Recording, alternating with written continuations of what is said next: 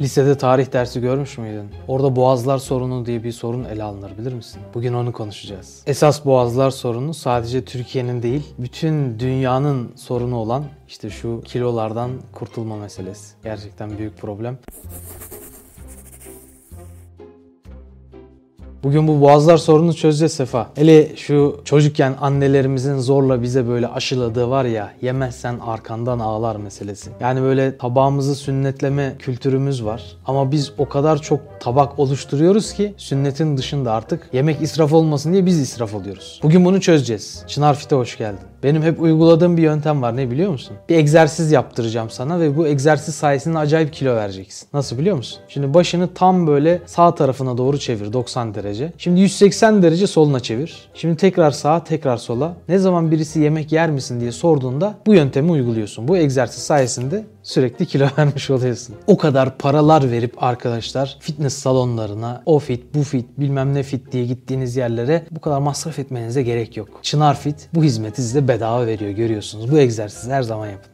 Evet bizim problemimiz özellikle şimdi Ramazan geldi. Ramazanda bir hata yapıyoruz. Sofraları böyle dolduruyoruz. Tabi gün boyu sürekli yemek hayalleri kurduğumuz için donatmamak biraz zor oluyor. Sürekli hanıma şunu da yap bunu da yap. Evli değilsen annene söylüyorsun veya işte yemek yapan her kimse şunu da pişirelim bunu da yapalım falan bir bakıyorsun. Belki 3 kişisin ama 30 kişilik yemek yapmışsın. Zaten şimdi böyle bir maalesef israf kültürü var değil mi? İktisat yapmıyoruz. Hep israf yapıyoruz. 40 çeşit kahvaltı. Yani o kadar çok reçel çeşidi çeşidi var ki yani normalde bir tane reçel olsa o bile her zaman sofraya boynu bükük konulur. Bunların hepsi israf oluyor ve böyle serpme kahvaltı olan yerlere gidiyorum soruyorum. Ya diyorum siz bunları ne yapacaksınız? Mesela bir yere davetlisin. E bakıyorsun bir kısmını yiyebiliyorsun kalanını yiyemiyorsun. Çöpe atacağız diyor. Sefa biliyor musun günde Türkiye'de 7 milyon ekmek israf ediliyormuş. Bu tespit edilebilen belki edilemeyen daha da fazla. Bu ekmeği dörde bölsen 4 tane insan o gün öğününü yapabilir yani. En azından aç kalmam kalmamış olur. Biliyorsun Yemen'de insanlar var. Biz de bunu böyle hesaplamıştık hatta. 4 kere 7 kaç eder? 28 eder. 28 milyon Yemen'in nüfusu biliyor musun? Yemen'de açlık sınırında olan yani günlerce yiyecek hiçbir şey bulamadığı için ona zulmeden insanlar yüzünden yani beslenememekten kaynaklı bazı hastalıklardan vefat edenler var. E şimdi bizler bu israfı yapmasak, muhtaç olan insanlara ulaştırabilsek demek ki değil mi? Hem israf günahından kurtulmuş oluruz hem de pek çok insana bir hayrımız dokunmuş olur. Bak Sefa bir cümle söyleyeceğim. Bu cümlenin lütfen altını çiz. Bizim yediklerimizle Asya,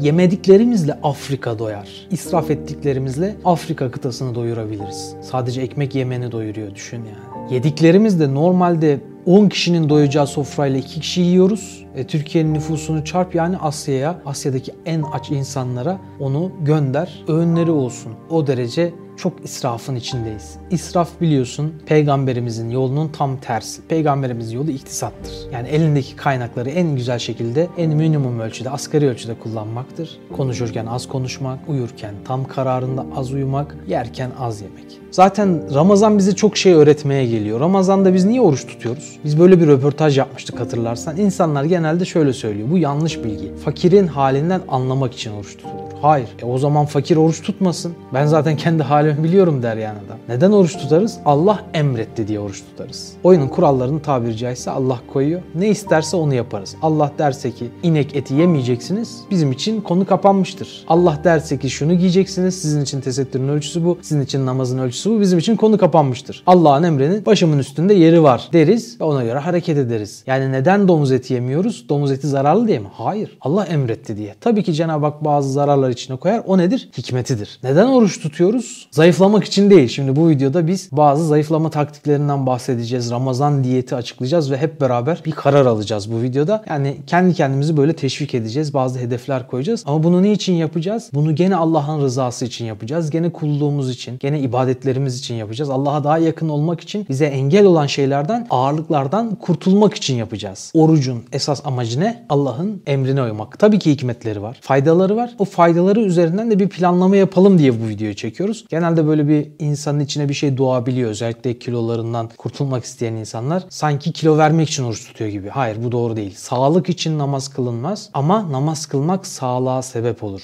Buna sevinebilirsin. Bunda yanlışlık yok. Peki nasıl bir yöntem izlersek doğru olur bundan bahsedeceğiz. Ama öncesinde şu israf meselesine o yüzden değinmek istedim yani. Sofralarımızdaki israfı önce çözersek emin olun en önemli taktiklerden birisi bu. O yüzden ben bunu birinci sıraya bir yazmak istiyorum. Ramazanda sofralarımızı 3 çeşidin üstüne çıkarmayalım. Buradan bizi izleyen kardeşlerimiz de yemeği yapan her kimse ona bu konuda mutlaka bir şart koşsun. Bir çorba olsun, bir pilav gibi makarna gibi bir şey olsun. Bir de yanına ana yemek olsun. Ve onu da kişi sayısına yetecek kadar. Yani az yiyelim sonradan meyve yeriz, tatlı yeriz, aç kalmayız yani bir şekilde. İnsan ondan korkuyor. Ya sofradan aç kalkarsam falan filan. Hayır öyle bir şey olmayacak zaten. Bunu baştan bir kodla kendine. Kendini inandır. Savaştan çıkmış gibi yemek yeme. Şimdi ben de kendi nefsime bunu söyleyeceğim. Sonra Ramazan vakti hanıma bunu söyleyeceğim. Diyeceğim ki 3 çeşitten fazla hatta bazen 2 çeşitten fazla. Sizler kendinizi daha iyi tanıyorsunuz. Hatta tek çeşitse tek çeşit abi. Ya kendimize zulüm ediyoruz bakın. Bu makinayı zorladığımız için sonuçta bu makinanın da bir çalışma ömrü var. Biz bu kadar enerjiyi harcatıyoruz, çalıştırtıyoruz. E bu makine bize 150 sene dayanabilecek bir makinayken düşüyor 60 seneye, 50 seneye hemen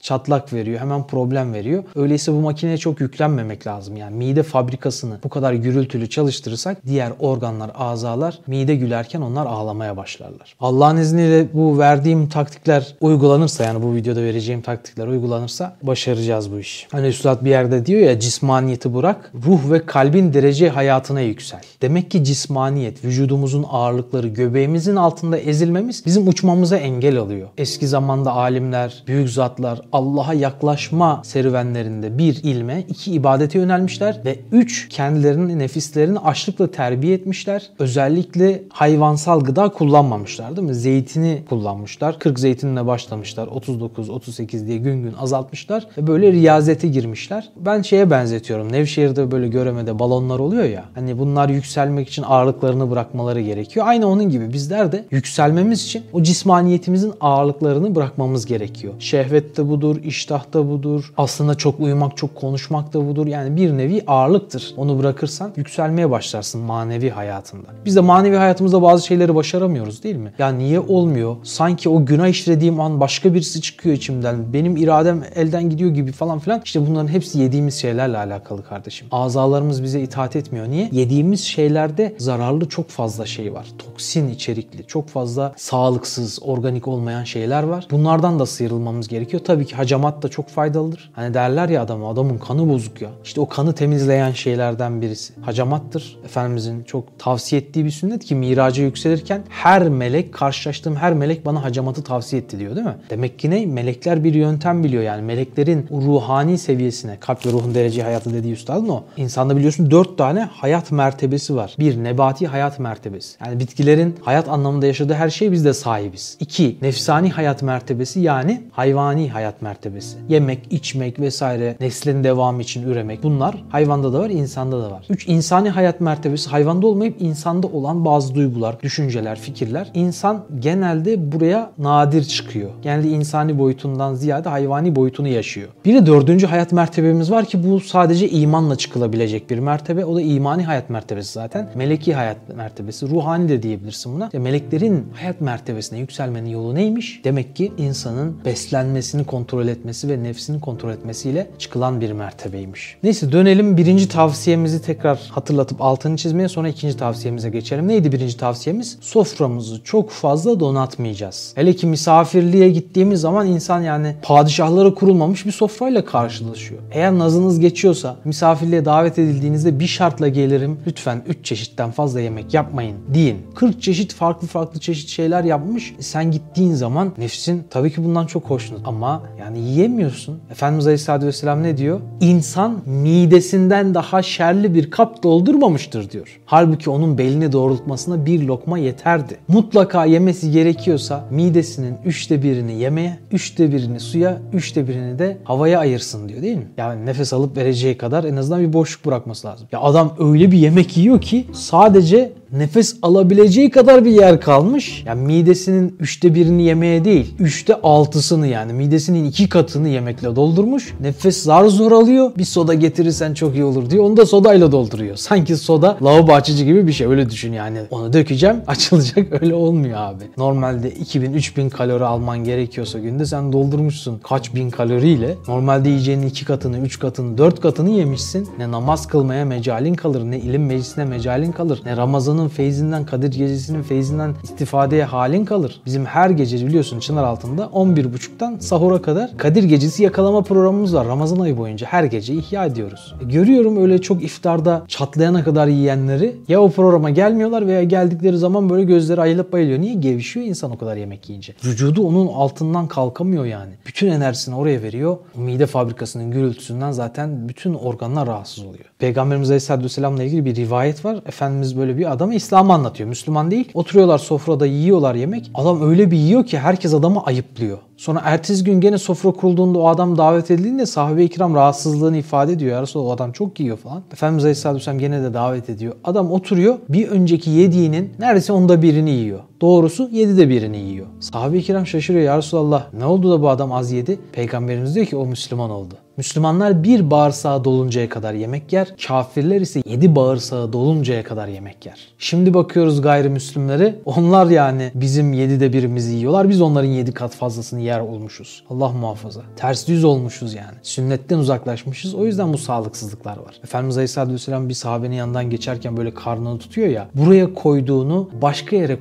koysaydın senin için daha hayırlı olurdu diyor karnını göstererek. Ümmetim hakkında korktuklarımın en tehlikelisi karınlarının büyüklüğüdür diyor. Sonra çok uykularıdır diyor. Sonra da tembellikleri ve iman zayıflıklarıdır diyor ki bunların hepsi zaten bir kombinasyon olarak günümüzde çok yaygın maalesef. Bir başka rivayet daha var mesela şimdi hatırıma geldi. Diyor ki kişinin her iştahını çekeni yemesi israf olarak ona yeter diyor. Yani canın köfte çekti hadi kalkalım Tekirdağ'a gidelim. Canımız işte zırhta çekilmiş Antep lahmacunu çekti hadi Antep'e gidelim. Canımız ciğer çekti oradan Urfa'ya geçelim falan. Hani bu nefsine tabi olmak gibi bir şey. Hevasının peşine koşmak gibi bir şey. Peygamberimizi örnek almamız lazım. Peygamberimiz ne yapardı? Acıkmadan yemezdi. Yani sofraya tok oturmazdı ve ikinci önemli özelliği doymadan kalkardı. Keşke yapabilsek. Peki burada şunu sorabilir bazı kardeşlerimiz. Abi lezzetli şeyleri istemekte bir yanlışlık mı var? Kardeşim şu şekilde istersen yanlışlık yok. Lezzeti şükür için istersen. Tabi bunu suistimal etme yani. Şükrünü yapma çabasında ol ve derdin şükür olsun. Nefis için değil, şükür için lezzeti isteyebiliriz. Alimlerimiz demişler ki şeytan insanın damarlarında kan gibi dolaşır. Az yemek yiyiniz ki şeytanın yolları tıkansın demişler. Bu kadar basit aslında. İkinci tavsiyem iştahımızı böyle gıdıklayıcı, şımartıcı, sürekli Instagram videoları, YouTube videoları veya TikTok videoları izlememek. Hani görüyorsun ya adam böyle tereyağını dolaştırıyor, bilmem kaşarı eritiyor. Acayip değişik yerlerde, ormanda, dağda, dere kenarında böyle mangal yapıyor. Senin iştahın kabarıyor, ağzından sular akıyor, oruç oruç. Bir de oturup onları izliyorsun. Bizim kardeşlerimiz de var. Saatlerce yemek videoları izliyorlarmış dedim. Ne yapıyorsunuz siz ya? Tam tersi kendinize zulmediyorsunuz. Sen o yayı geriyorsun, geriyorsun, geriyorsun bırakınca cüv diye. E tabii ki o zaman yani iftar sofrasında o kardeşimizin sofranın üstünde breakdance yaptığını hatırlıyorum yani. Öyle hallerde adam her yere uzanmaya çalışıyor. Hani normalde şey olur ya Çanakkale Savaşı'nda neler yaşanmış oraları idrak etmek için gezeriz. Hani böyle o kadar çok mermi atılmış ki karşılıklı mermiler havada çarpışmış diye böyle gösterirler ibretlik olarak. Aynı şey çınar altında da var. Sofraya o kadar çok çatal uzanıyor ve o kadar hızlı uzatıyorlar ki bazen çatallar havada çarpışıyor böyle yani.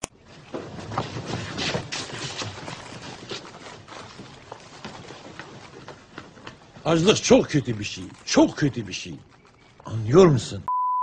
Santimetre kareye o kadar çok çatal düşüyor ki her yerde çatal yani. Böyle hırslı olmak iyi değil. İnsanın nefsini terbiye etmesi lazım. Üçüncü tavsiyem çok etkili olacağını düşündüğüm bir tavsiye. İftara oturduğumuzda iftarımızı hurmayla açıyoruz, suyumuzu içiyoruz. Ondan sonra çorbamızı içip namaza gidiyoruz. Güzelce namazımızı acele etmeden kılıyoruz. Yani bir 15 dakika, 20 dakika yemekle arasına zaman girmesi gerekiyor. Çorbada midemizdeki o açlık şeyini geçiştirdiği için tokluk tok hissiyle sofraya tekrar oturduğumuzda göreceksiniz normalden çok daha az yiyeceğiz. Kalori miktarı azalınca da otomatikman insan daha zinde, daha fit, daha sağlıklı yaşamış oluyor. Ve bu şekilde göreceksiniz orucumuz yavaş yavaş bedenimizdeki fazla gereksiz yükleri bizden kaldırmaya başlayacaktır. Biliyorsun oruç zaten manevi yükleri kaldırıyor. Maddi yükleri de böyle yavaş yavaş ortadan kaldırmaya başlayacak. Vücudumuz kendine dönecek. Aslında mideye verilen bir tatil. 11 ay boyunca çok yordun, çok çalıştırdın. Miden biraz istirahat edecek, dinlenecek.